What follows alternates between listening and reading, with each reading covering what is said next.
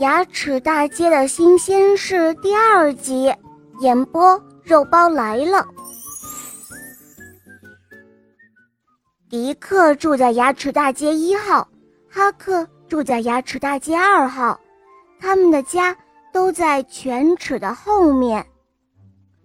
哈克正在忙着敲一颗牙，这是一颗刚长出来的新牙，所以没有周围的牙膏。他挥汗如雨地工作着，忽然感到有一阵风扑面而来。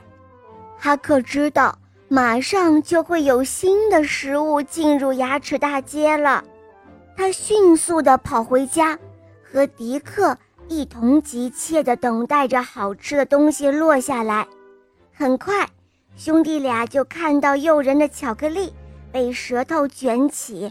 扔进了唾液里，有一块巧克力正好落在迪克家的门口，兄弟俩配合很默契，嘿呦嘿呦地喊着号子，把这块巧克力连推带拉地运回到迪克屋里。等他们把战利品放好，两个人都累得出了一身的汗。他们把巧克力放进储藏室后。这个新的储藏室就只剩下一半的空间了。为了补充体力，同时也为了庆祝一下，哈克和迪克每人掰了一块巧克力，美美的吃了起来。有一天，有一块食物被舌头直接塞入了哈克家。看到送上门的食物，哈克别提有多高兴了。他觉得。